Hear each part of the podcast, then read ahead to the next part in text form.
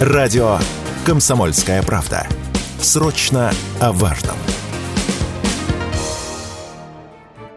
В Турции хотят отказаться от алкоголя, в отелях все включено. Такая информация появилась в туристических пабликах в соцсетях. Отдых по системе «все включено» давно стал синонимом турецких курортов, и такое возможное изменение вызвало бурное обсуждение. Однако на деле все оказалось не так категорично. С инициативой отказаться от алкоголя в All Inclusive выступил глава туркомпании «Бентур» Денис Угур. Предложил он это для привлечения большего количества туристов с помощью снижения стоимости отдыха. Однако такая идея вызвала негативную реакцию как у туристов, так и у представителей туристического бизнеса. По мнению экспертов, турецкие ательеры не будут поддерживать такую идею, так как многие привыкли к понятным ценам и доплачивать за что-то не хотят. Таким мнением с Радио КП поделился вице-президент Альянса туристических агентств России Александр Мкртчан.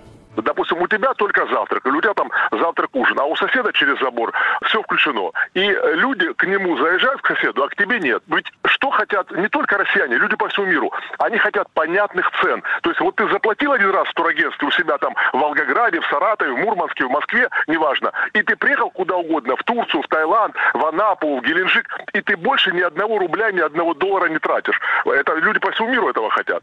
Сэкономить на путевке и тем самым привлечь клиентов можно и на других статьях расходов, уверены эксперты.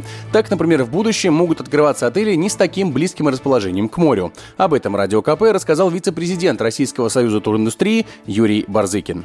Структура стоимости продукта, она комплексная и сложная. И, собственно, сам продукт все включено, он присутствует наряду с другими. И сезонность, и валютный курс, и тарифы, ну и территория, и линия расположения. Есть немало факторов, на которые можно влиять, помимо конкурентоспособной, ликвидной и привлекательной для туристов составляющей. Поэтому, думаю, эту священную корову трогать и сокращать никто не будет. Все эксперты сходятся во мнении, что безалкогольный all-inclusive снизит популярность турецких курортов, на которых в этом году и так мало туристов. В июле Анталию посетили 544 тысячи россиян, что на 37% меньше, чем в доковидном 2019 году.